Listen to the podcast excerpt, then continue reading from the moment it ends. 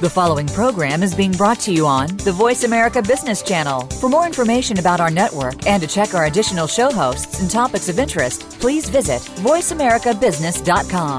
The Voice America Talk Radio Network is the worldwide leader in live Internet talk radio. Visit VoiceAmerica.com. The views and ideas expressed on the following program are strictly those of the host or guests and do not necessarily reflect the views and ideas held by the Voice America Talk Radio Network, its staff, and management.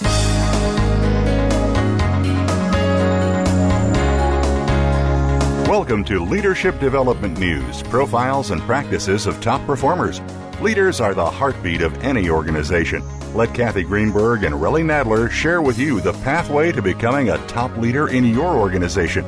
Now, here are your hosts, Dr. Greenberg and Dr. Nadler.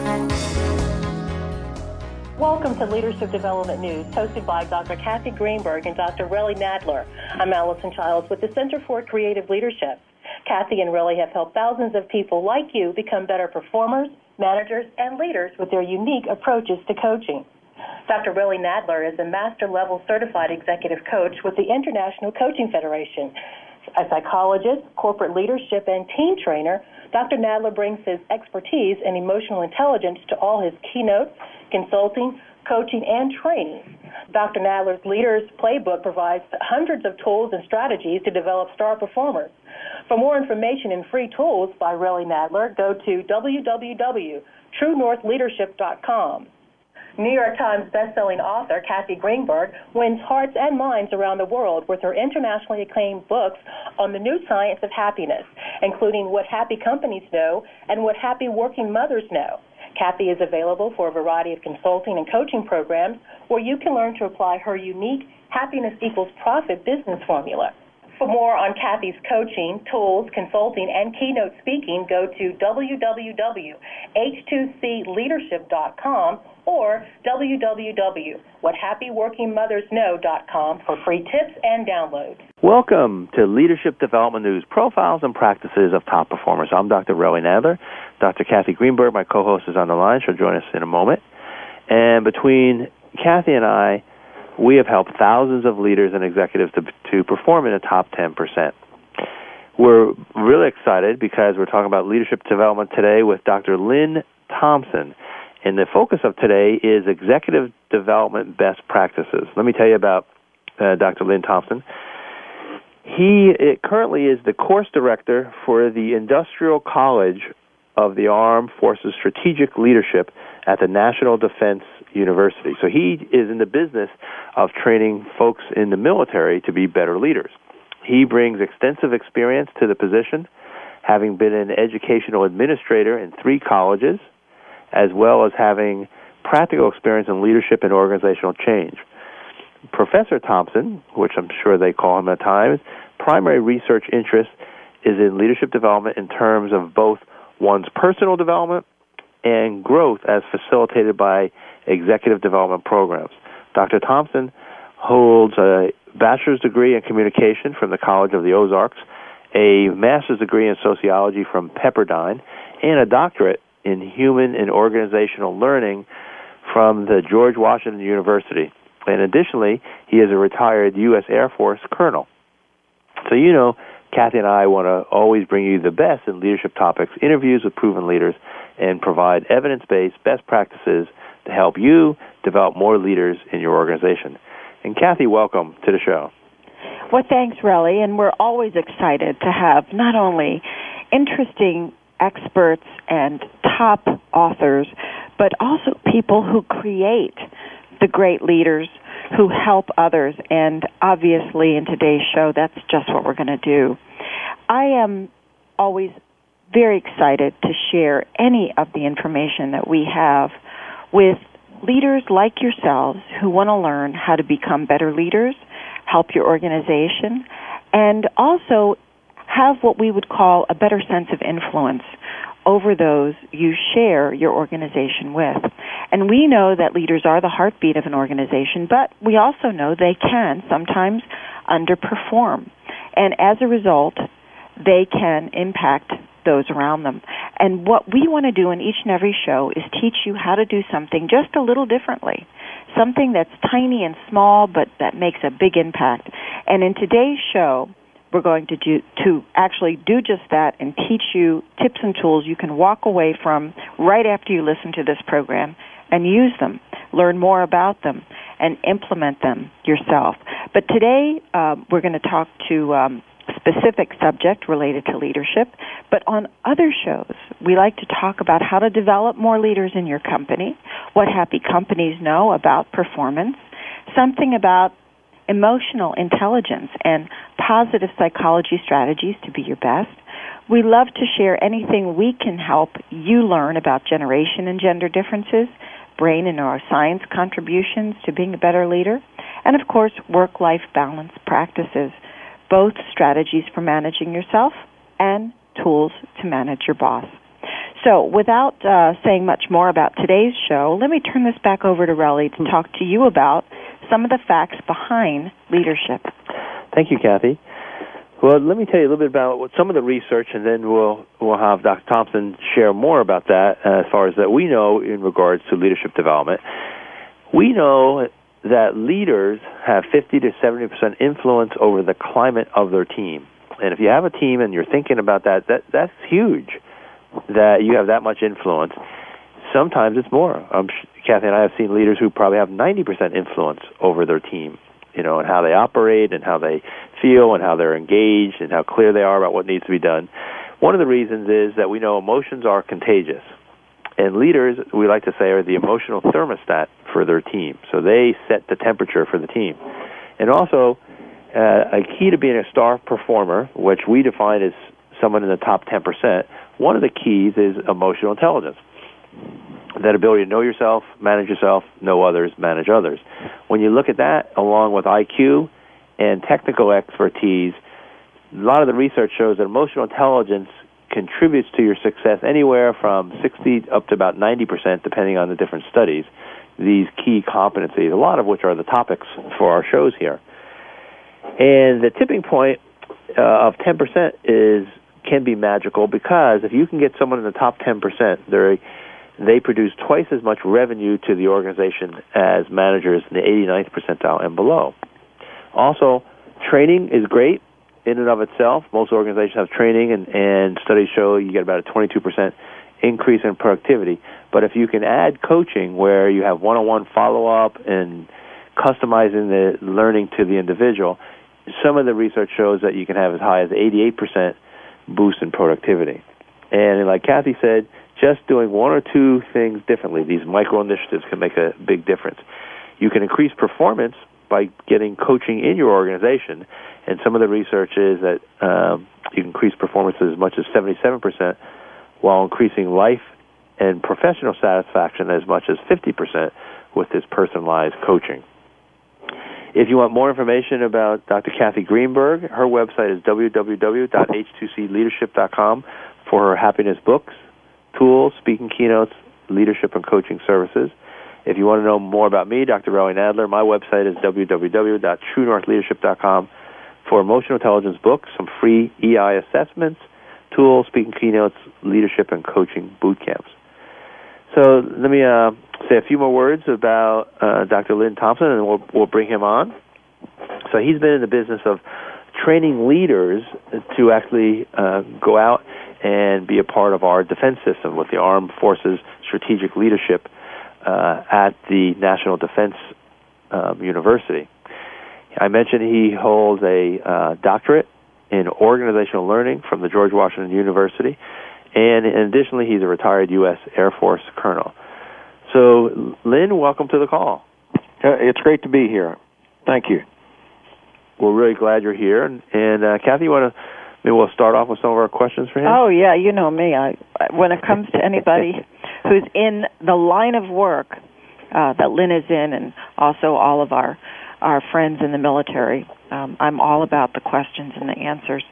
Uh, one of the things we love to know about all of the people who come on our show, Lynn, is who have been the most influential people and thinkers in your life and your career, and how have they shaped your thinking about your work today? Um, interesting question. I, I I think there's really kind of two groups of people.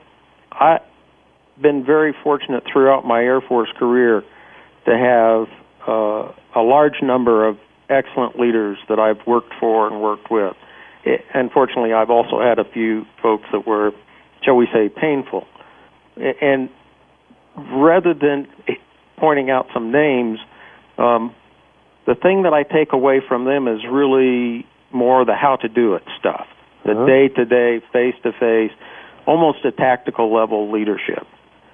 Uh, the second group of folks kind of took that beginning perspective and greatly expanded it. And they're the conceptual people that really showed me how complex leadership is and how it goes way beyond uh, individual influence. Uh, specifically, those individual, individuals are Marshall Sashkin, T. Owen Jacobs, and Cynthia McCauley. Um, and not only did they take my individual experience experiences and cast them into a much more complex framework, but they showed me the importance of linking uh, research with practice. Uh, it, so often our students want kind of an easy fix. Tell me the answer. Well, our approach is much more what does the research say and then what plays out in the real world. Well, that's great, Lynn. I mean, we're really glad to have you, you know, being such a uh, researcher and an expert in leadership development here on Leadership Development News. So, to, to help our listeners um, position that, tell us about what actually happens at the Industrial College uh, of the Armed Services, and uh, what kind of students do you work with today, and, and then, you know, what's the mission? Uh, we are a Department of Defense senior level joint professional military education institution that helps our students prepare for strategic leadership positions in a national security environment. A key aspect of our mission is helping students understand the links between national security and the U.S. industrial base as set in a global context. So our students are all uh, fairly senior. Uh, they are high performing, and they are a mix of U.S. government civilians, U.S. military officers, foreign military officers, hmm. as well as some managers from national and international corporations. So, so all these folks, um, would be interested to know what what the mean age is. Sounds like they they're coming in already with a lot of experience in leadership. Oh, absolutely. The average age is probably 42. Uh-huh. So, uh, I mean, it, to get to our institution, they pretty much have to have already been a very successful successful leader at a tactical level. Right. And so, why would they come? Like, what do they do? They get a another degree, or or what do they get out of it? Yes, they end up with a, a a master's degree in national resource management, but that's not really the primary motive okay. motivation. They they also the military officers also end up with some joint professional military uh, certification, but the real goal is to help them prepare um, for working in a strategic level environment. The challenges of the strategic level are more complex, are different, more challenging than what they faced in the past. And so we hope to expand their understanding, expand the way that they're thinking, expand their frames of reference so that they're better able to deal with uncertainty and ambiguity. Hmm. Now, this is an interesting word that you and I both have some history with mm-hmm. this uh, complexity and ambiguity. And I don't want to jump ahead, but there is a whole language set like VUCA that contains two of those words that maybe you want to set the stage with to help our listeners understand the difference.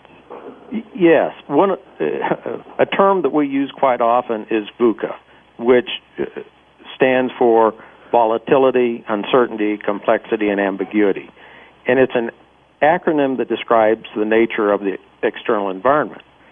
When you combine those four factors with the types of decisions that strategic leaders need to make, you begin to understand the challenges that are unique to that level of an individual.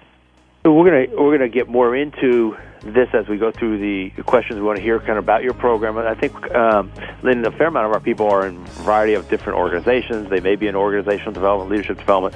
So just to be a, once we pick your brain of kind of what the program looks like, I think will be very useful for them. So we'll be back in, in just a minute. This is Leadership Development News. Always talking business. Talk to an expert. Call now toll free 866 472 5790. That's 866 472 5790. Voice America Business Network. Most leaders underestimate their influence and power over others and thus underperform. Dr. Relly Nadler and Leaders Playbook help leaders point the way by providing the strategic plays to get to the top in a simple paint by the numbers process. Seasoned and emerging leaders will have answers to these questions. What are the steps to move up and become a star in your organization? How do you develop your people to be the next level leaders in the organization? What are your triggers that are holding you back and how do you manage them? How do you maximize your power and influence so you and your team perform better? What do you do to ensure your communication is received accurately? How do you delegate effectively? How do you develop strong relationships across the organization? Emotional intelligence training, coaching, books, and tools by Dr. Nadler are available at his website, www.truenorthleadership.com or 805 683 1066. From the boardroom to you, Voice America Business Network.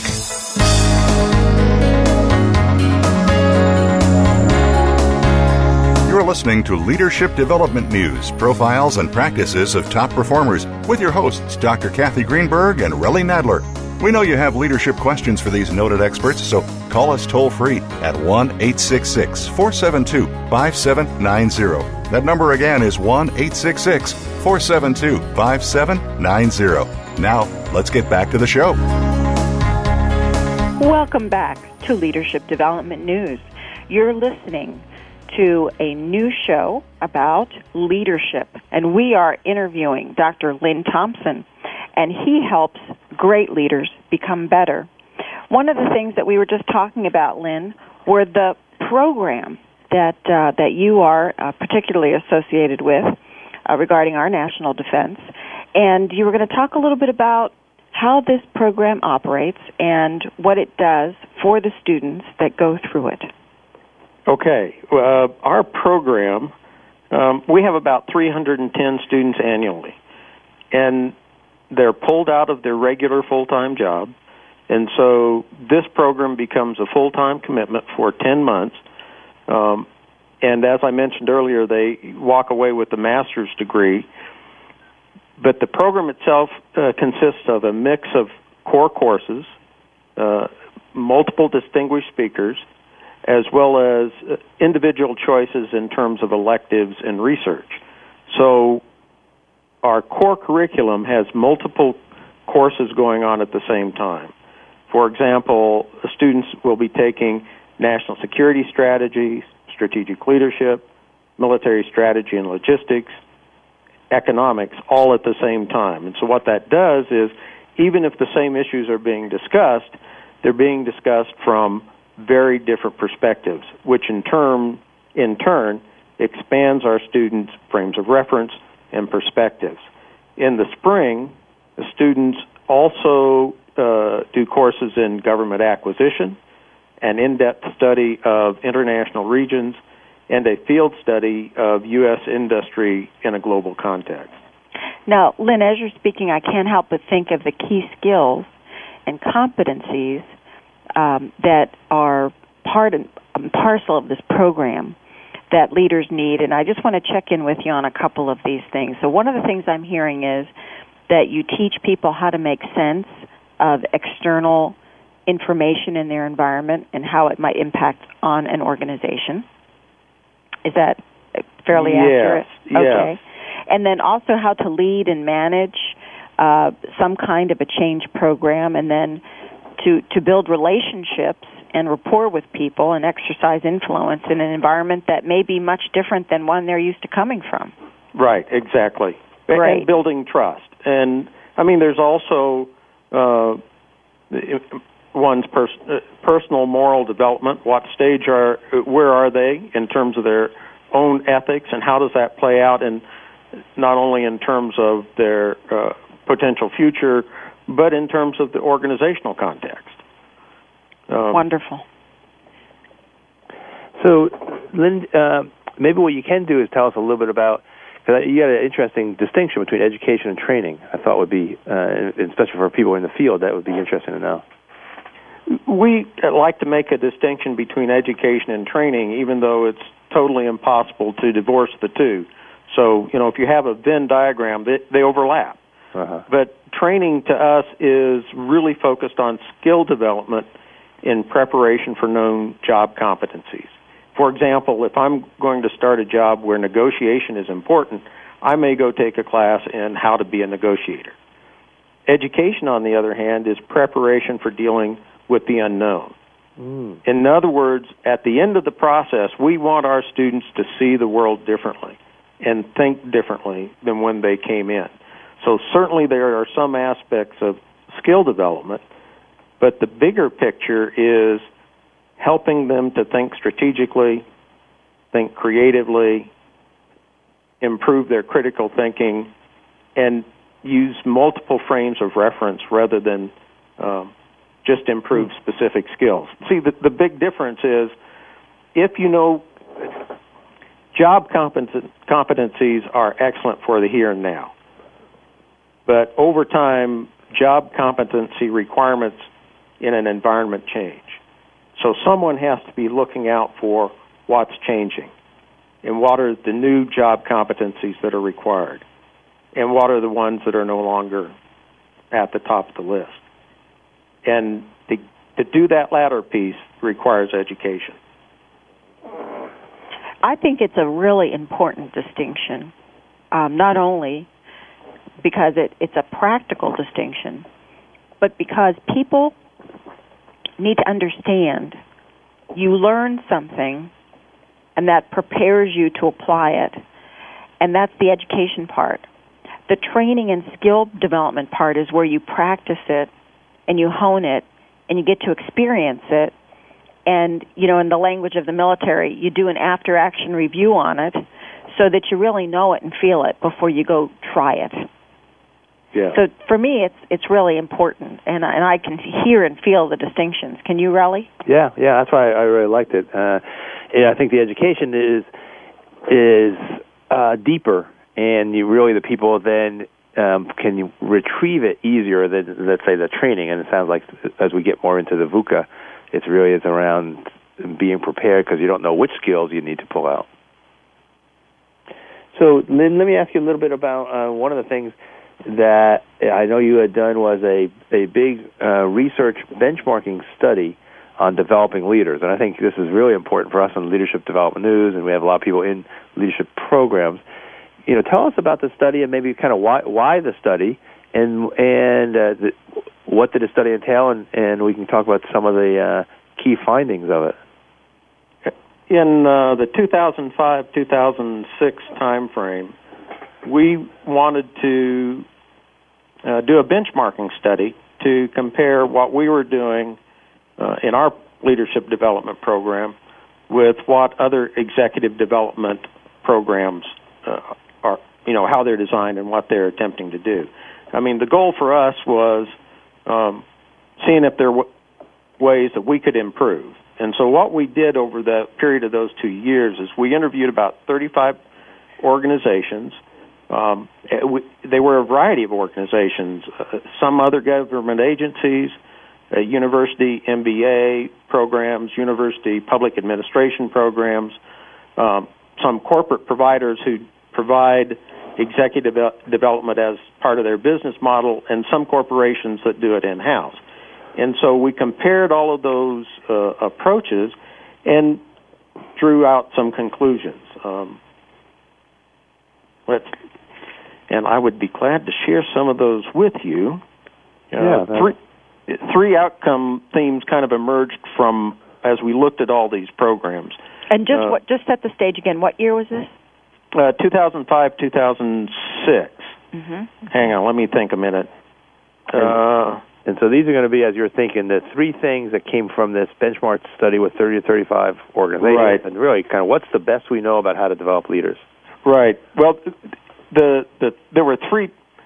There's a couple things. One is uh, in term in terms of the themes that we identified, which are just broad themes. Uh-huh. Another was uh, ideal components of what we thought the ideal program would be. Uh-huh. And another aspect was uh, individual assessment. And I'm going to back up a sec. I, it's the 2006-2007 time frame. Sorry. Okay, good. Okay, so um, in terms of desired program outcomes, the three themes that emerged was every program wanted their students to gain insight into personal strengths and weaknesses. Huh. They had some development of core leadership competencies for whatever they thought was important in their environment. And the other piece of it was they wanted to ensure core functional competencies, kind of like business acumen, because there's different business competencies for public administration than there are uh, from uh, MBAs. Um, in terms of components of the ideal program, it, we thought it should have a strategic environment focus. In other words, building and maintaining competitive advantage both domestically and globally. How do you translate the strategic environment to something practical and implementable in terms of your business model or organization?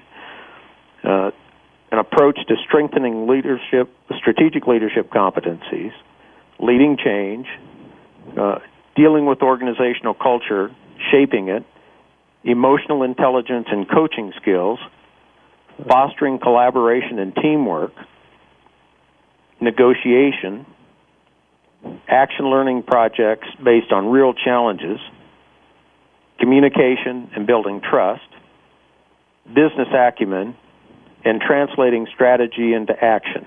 And then the final piece is ethics. Um, so those components are, would really be in other areas talking about kind of the key curriculum topics that people would cover. Yes, yes, Okay. exactly. And then the other piece of this was every program that we in, uh, investigated had some sort of assessment instrument. I mean, whether the program was one week or one year, everybody did something in assessment. But what they did with that uh, varied greatly. In some cases, uh, the students would take an assessment, they'd turn it in, and they'd get back written feedback, and that was it. To us, the ideal situation was uh, one-on-one feedback and uh, elements of the assessment program integrated into the curriculum, so students could go further into depth into what they were learning about in terms of their own self-assessment. Okay. This is yeah, this is very helpful because you said a couple of things that most executive development programs do not include. Now you said that there were components related to leadership skill, and there were Mhm. components related to strategic competitive advantages, and things related to doing the practical application of those things. But what you said that was distinctively different from any other research I've heard, and Relly, please chime in, is shaping the coaching skills Mm. of leaders. And I think that is so important because if leaders don't learn how to coach, Right. they're not going to get the best performance out of their people. That- I agree completely, and that that's what our uh, leadership. I mean, that's what our uh, investigation would support. Well, that's great because that seems to be the mechanism, you know, for a lot of these th- things you're talking about is is looking at the strategic strengths and if it was negotiation and you know as a mechanism is one-on-one relationship and you know and some of the the you know the aspects about leadership it's it's really is a relationship so really enhancing those relationships uh, skills. Well, I think this is just terrific, and it sounds like we're all going into um, a, a wonderful conversation about uh, more and, and a literal understanding of how coaching needs to be used in an environment we call VUCA. So let's take a break. We'll come right back and talk to Lynn Thompson some more about VUCA. So stay tuned. You're listening to Leadership Development News. Stocks, bonds, investment opportunities, financial news, and talk. We can help. Call us now toll free 866 472 5790. 866 472 5790. Voice America Business Network. Let Kathy Greenberg teach you and your team how to harness the power of happiness to generate even greater success and satisfaction at work. Did you know by applying coaching and the new science of happiness, you can improve your return on people anywhere from 50% to 350%? At H2C, we believe in both a return on people, that's ROP, as much as return on investment, or ROI. Kathy Greenberg, New York Times bestselling author of What Happy Working Mothers Know and internationally acclaimed What Happy Companies Know, is the leading global expert on coaching combined with the new science of happiness and originator of the Happiness Equals Profits business formula. Kathy's company, H2C, Happy Companies, Healthy People, provides practical knowledge for individuals and entire companies to maximize their potential in as little as one day. Kathy is available for one to one executive coaching, group programs, and as an electrifying conference speaker. Catch Kathy Greenberg at leading conferences and as a spokesperson for Cancer Treatment Centers of America. For free tips and downloads, visit Kathy's award winning book site, whathappyworkingmothersknow.com. Or for distinctive learning, practical solutions, and proven results for your business, visit Kathy Greenberg at h2cleadership.com. That's h2cleadership.com. The business community's first choice in Internet Talk Radio, Voice America Business Network.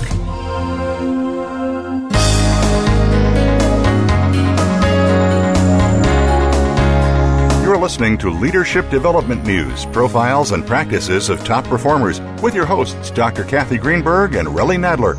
We know you have leadership questions for these noted experts, so call us toll free at 1 866 472 5790. That number again is 1 866 472 5790. Now, let's get back to the show. Welcome back to Leadership Development News.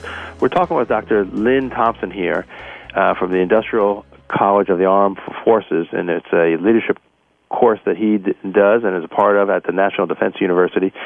Uh, and Lynn, we're talking about some of the buzzwords in a lot of organizations, strategic and tactical. You've been using them, but just for our audience, uh, if you want to make, give a quick distinction, and then we're going to get into the the VUCA environment and what people can do in that environment. So, what, how would you, you know, see the difference? That that is um, something that we struggle with, trying to come up with a succinct, uh, clear definition. Because in many respects, um, maybe you've heard the term strategic corporal, uh, indicating uh, enlisted level folks who have to make decisions that have important consequences. What what we tend to do is focus on what are some of the characteristics of uh, the strategic level or of strategic decisions. VUCA is definitely one of them. And at the senior level, uh, that's people who have to translate the VUCA into something that's actionable. In other words, uh, for example, our students are all excellence when they come excellent when they come to us at answering questions. If their boss has given them a question, they can come up with the answer. The bigger challenge for them in the future will be figuring out what the right questions are to ask. Uh, okay. So at the strategic level, it's about translating um, the situation that might be complex, ambiguous, uncertain into uh, a way of think, a mental map, a mental model. It's about making decisions that have a long-term consequence. For example, at lower levels in an organization, frequently people are focused on practical, hands-on uh, activities that have that that need to be done today or tomorrow.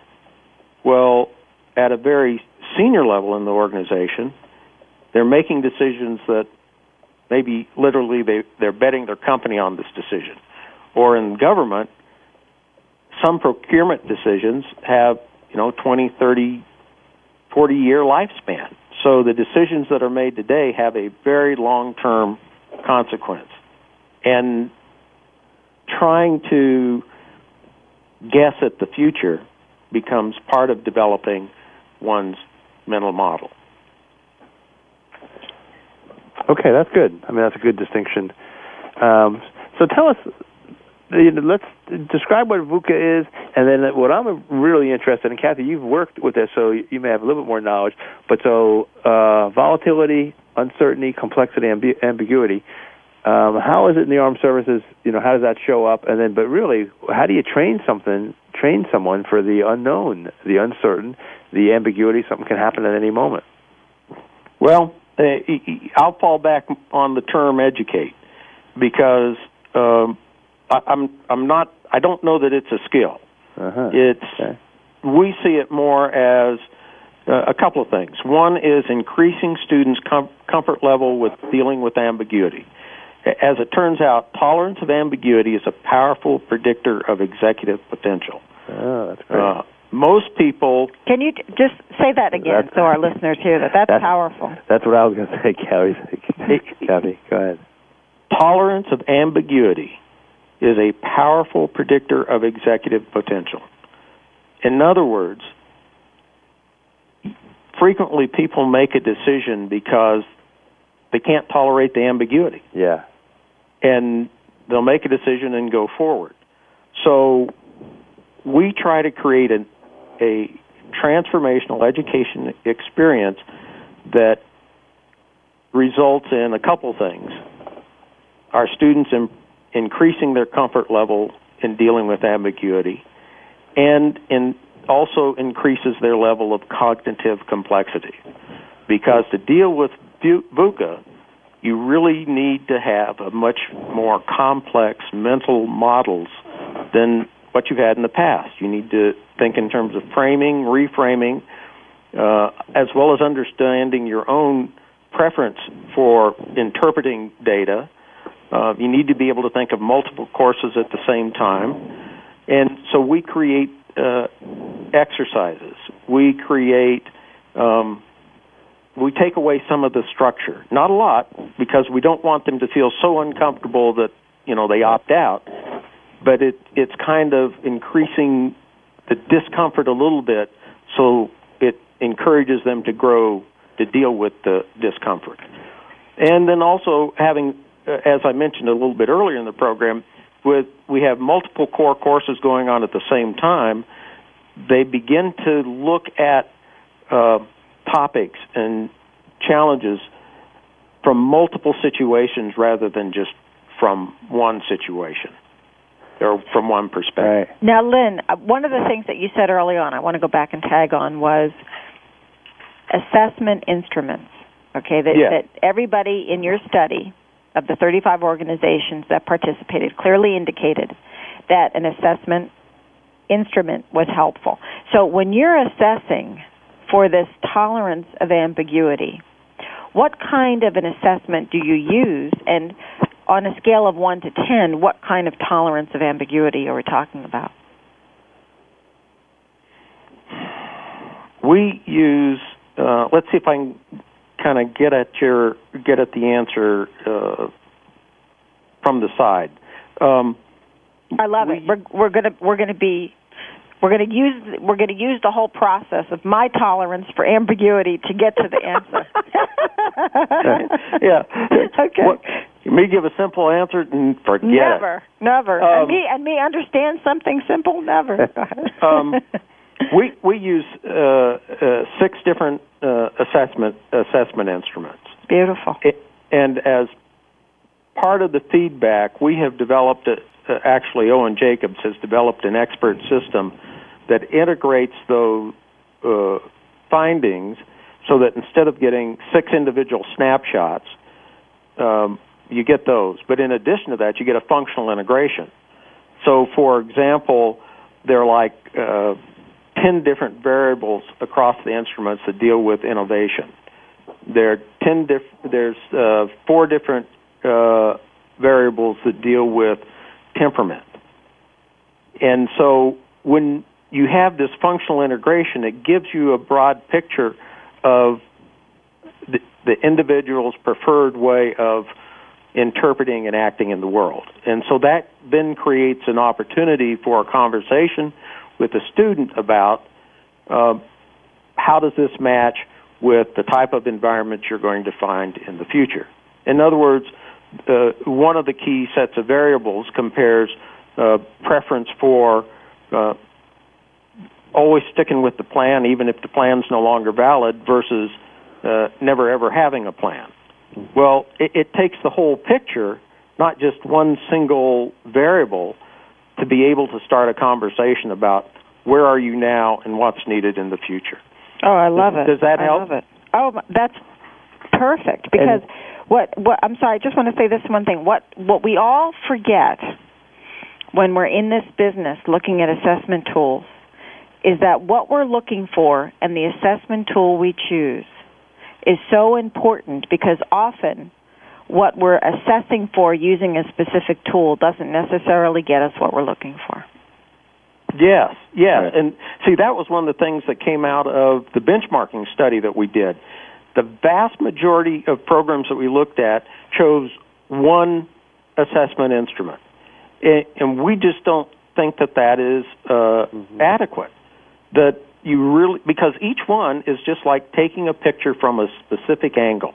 Right. And, and it's a two dimensional picture.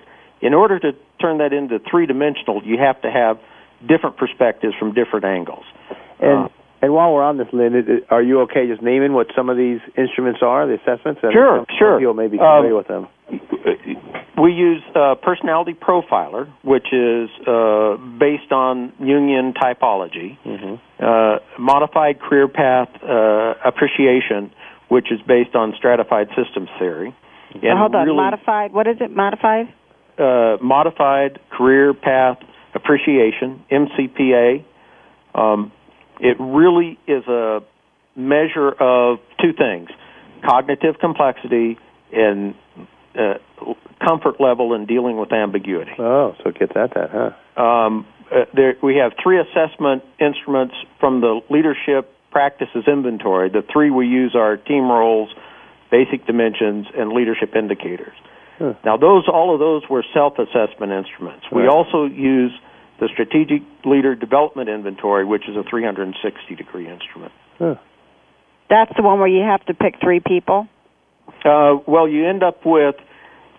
Ideally, you would have uh, three superiors, right? Uh, four peers, and four subordinates. And that's the one I've done with the U.S. Army War College. And yes. that'll, that'll yes. put you in your place right away. uh, say that one more time.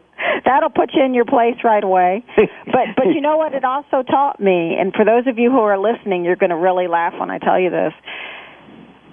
We always think we're competing with people um, that are kind of at our peer level, and we are.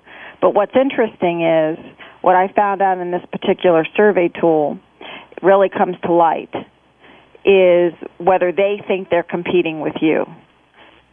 And for me that's a brilliant distinction because you always know when you think somebody is better than you but the way they give you feedback you can always tell whether they think you're as good as them or not. So it's pretty cool Relly, I think we may need to go to a break. All right, Lynn, we're, we're going to go to a break, and we'll be we'll be right back. This is Leadership Development News.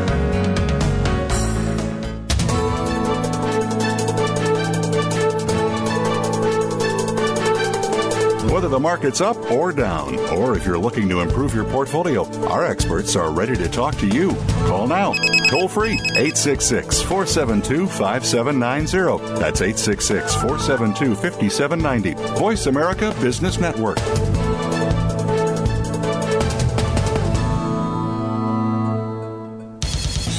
Leaders underestimate their influence and power over others and thus underperform. Dr. Relly Nadler and Leaders Playbook help leaders point the way by providing the strategic plays to get to the top in a simple paint by the numbers process. Seasoned and emerging leaders will have answers to these questions. What are the steps to move up and become a star in your organization? How do you develop your people to be the next level leaders in the organization? What are your triggers that are holding you back and how do you manage them? How do you maximize your power and influence so you and your team perform better? What do you do to ensure your communication is received accurately? How do do you delegate effectively? How do you develop strong relationships across the organization? Emotional intelligence training, coaching, books, and tools by Dr. Nadler are available at his website, www.truenorthleadership.com or 805 683 1066.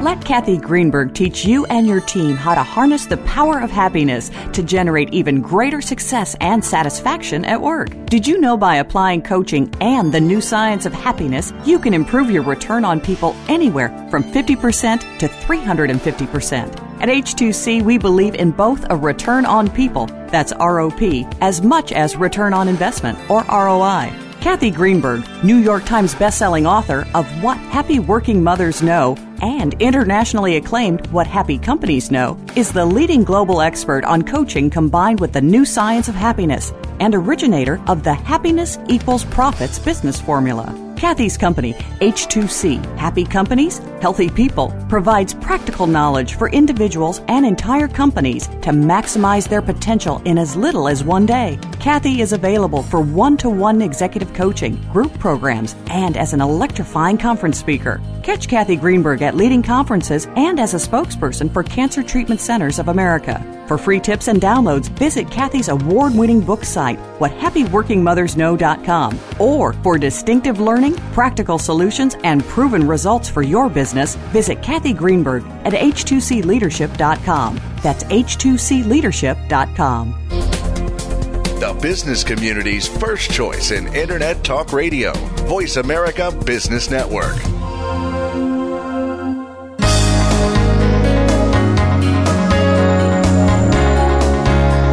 Listening to Leadership Development News, profiles and practices of top performers with your hosts, Dr. Kathy Greenberg and Relly Nadler.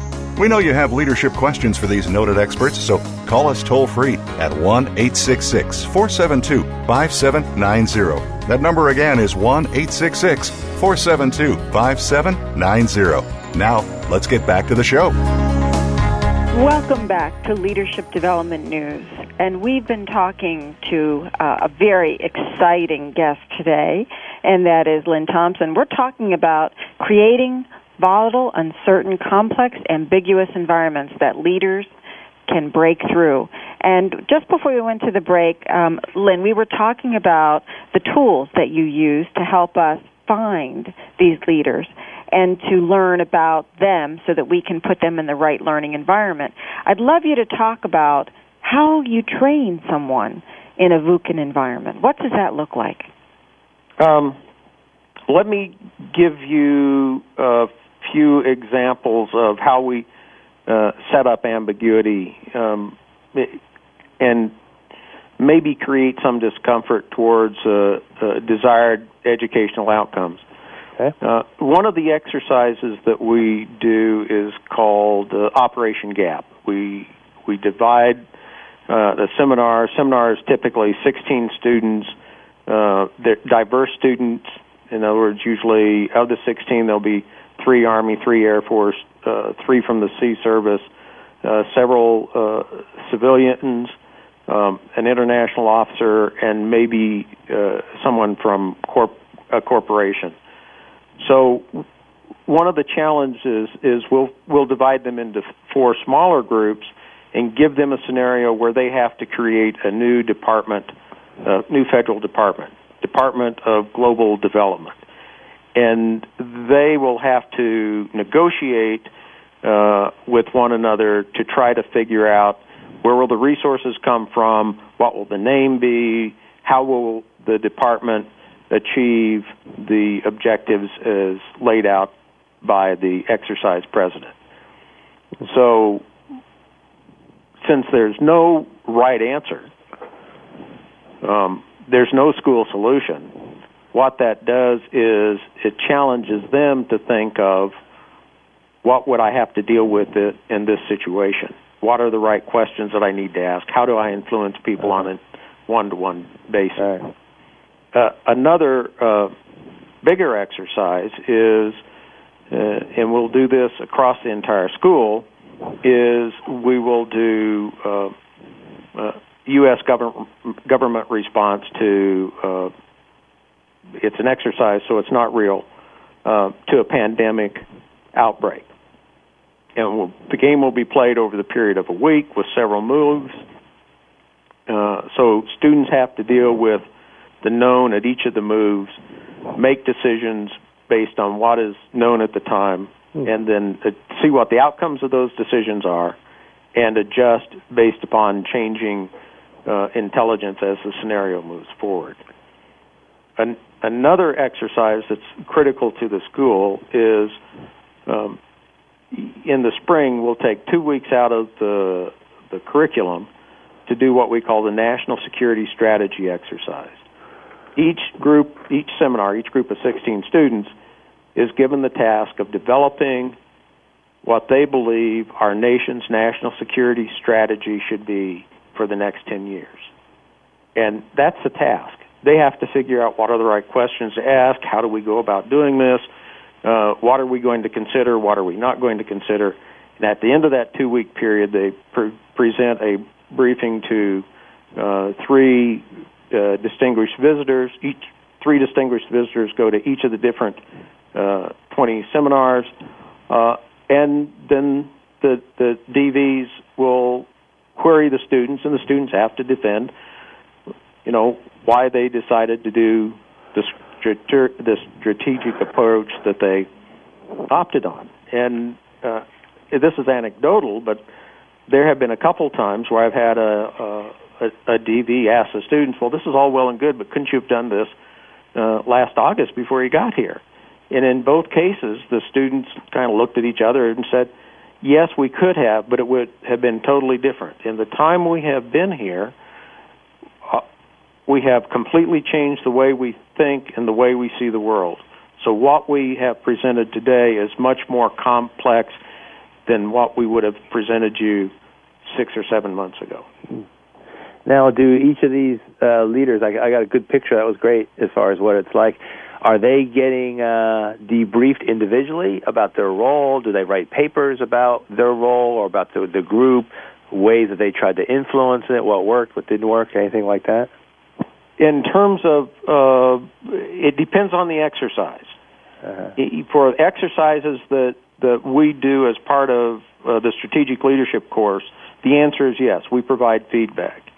Um, in terms of the national security strategy exercise, we do kind of a day to day feedback.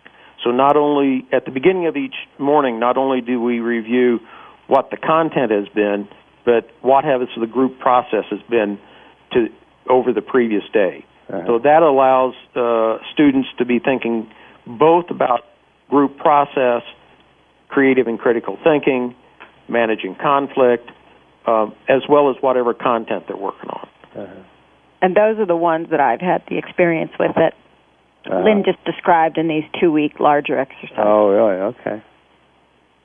Well, so a lot of it is putting them in that situation and then having to self organize uh, to deal with, with that. And I think uh, Kathy asked an interesting question a little earlier, just about what what level of dealing with ambiguity are you looking at? I mean, does everybody have to be at an excellent level, or given the given the situations, that someone just average and deal with ambig- ambiguity okay, or or are you striving for more? Ambiguity is not a kind of separately graded item. Mm-hmm. Um, it, it's it's a desired outcome, um, and so that you know that brings up an interesting question about assessments. And right now, uh, our we have two assessment instruments.